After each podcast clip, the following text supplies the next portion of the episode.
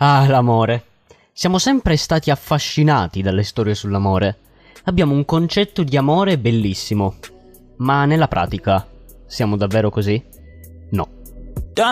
Io sono Mirko Rovere e questo è Stupidamente Podcast.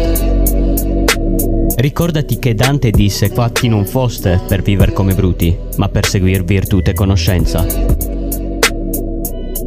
L'esperienza amorosa è ritenuta da tutte le persone, quasi senza eccezione, l'esperienza universale per eccellenza.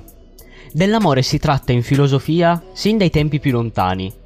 E basta citare il Simposio o il Fedro di Platone, amare ed essere amati. E parlando di Platone, come non citare l'amore platonico?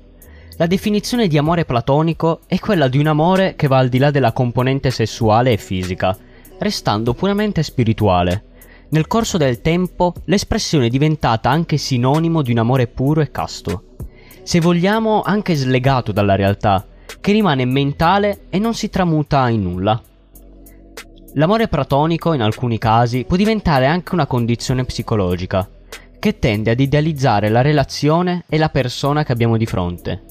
A prescindere dall'aspetto patologico, il termine, nel corso della storia, è stato il fulcro della concezione dell'amore di alcuni movimenti letterali. Alla base dell'amore romantico o anche dell'amor cortese, fatto solo di sentimento e di nient'altro. In questi casi la figura della donna veniva idealizzata e l'amore non era concepito come qualcosa di fisico, ma rimaneva collegato alla sfera spirituale potenziale.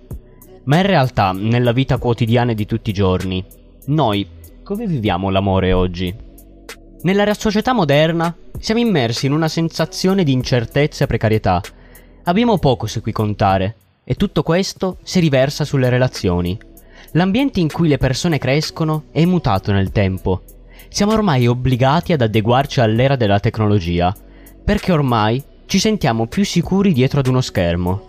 E le nostre relazioni risentono anche di questo. Molti oggi vedono l'amore in modo liberista, vedono la relazione, l'altra persona, come un oggetto, un qualcosa da cambiare e sostituire alla prima difficoltà. La nuova relazione si rivela migliore all'inizio, ma poi ritorna come sempre. Forse perché abbiamo una concezione diversa dell'amore rispetto a quello che veramente è. Una volta si vedeva l'amore come un qualcosa di profondo, come un completamento di se stessi. Si cercava una cosa che durasse nel tempo, appunto perché si cercava qualcuno in grado di sostenerci per sempre.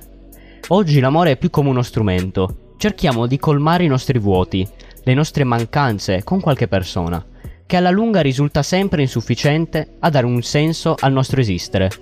In tutti i cambiamenti in cui siamo immersi, il mondo ci pare continuamente nuovo e diverso, e quando l'amore viene strumentalizzato e ridotto ad un oggetto, esso segue l'andamento della stagione di una moda, si consuma, perde la sua novità e viene sostituito, ma così facendo non avremo mai pace. Perché l'amore non è la novità, né un qualcosa con cui riempire le mancanze, e solo quando si troverà l'amore definito accecante, allora non saremo più schiavi dell'amore liberista, ma saremo in grado di trovare quella persona che come in un puzzle sia il pezzo adiacente al nostro, per rimanere attaccati per sempre. Come posso interagire con la community? È stato aperto da poco il gruppo Telegram del podcast. Il link è in descrizione. Se invece vuoi supportare il podcast e aiutarmi a migliorarlo, sempre in descrizione trovi il link per le donazioni.